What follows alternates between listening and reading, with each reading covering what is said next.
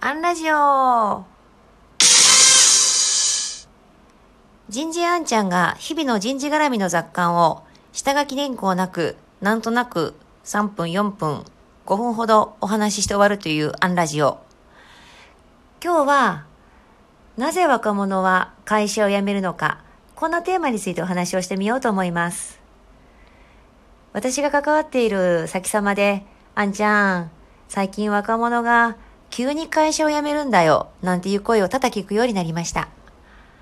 人は急には辞めません。えー、おそらく兆しはあったはずだと思うんですが、そこに気づけなかっただけだと思います。若者が辞める大きな理由、三つほどあると思っています。一つ目は、この会社にいても成長ができそうにないというもの。じゃあ何をもって彼らが成長ができそうにないと判断しているのか。例えば、3年上の先輩を見て自分と大して変わらないような仕事をしていると思える。もしくは、あまり自分と能力差がないように感じられる。こんな時でしょうか。私たち昭和の人間には、石の上にも三年だなんていう声がかけられたものですが、今の若者たちにそんな話をしても、石によりますよねなんて声が返ってくるだけかもしれません。この会社にいたら、今日より明日、明日より明後日の方が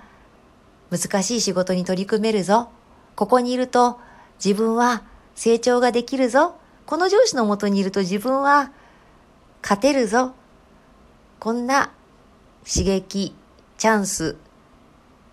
期待を与えられているでしょうか。えそして二つ目はビジョンが見えないというもの。残念ながらビジョンは見えません。社長が火の用心という、それを受けて、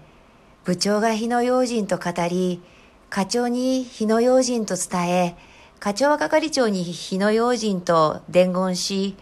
係長は一般の方々に社長が火の用心だとおっしゃっていると伝える。これはビジョンの浸透ではありません。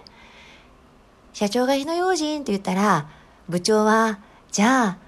うちの部署では夜回りをしようとか、いやいや、うちの部署では消火栓を確認して回ろうと、より具体的な行動としてそのビジョンを言語化できるかどうか、えそしてその部長のビジョンの浸透を受けて、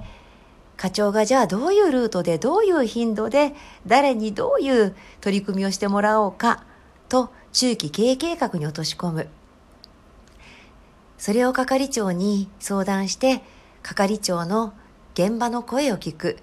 係長は、課長、もっとここは手厚くした方がいいですよとか、ここはカネルの血のりを生かして、彼に任せてみてはどうでしょうかと、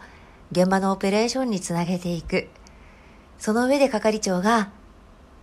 この度社長の新しいビジョン方針を受けて、我が部門では夜回りをすることになった。えー、これが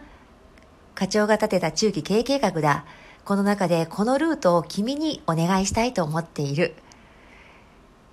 それは君のこれからの能力の慎重にもつながることだと思うし、君のこういう血のりも活かせると思うんだ。頑張ってもらえるかな？と、本人の具体的な仕事として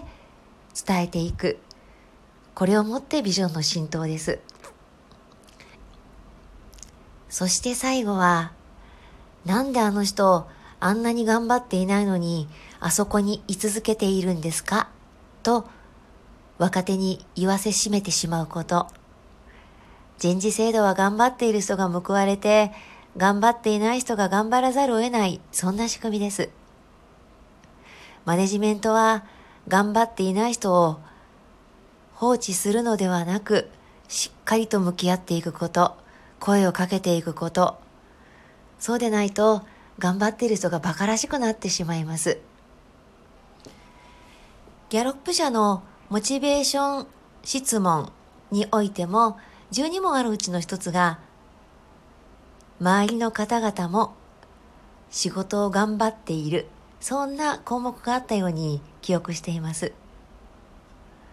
自分自身と向き合うのも当然なのですが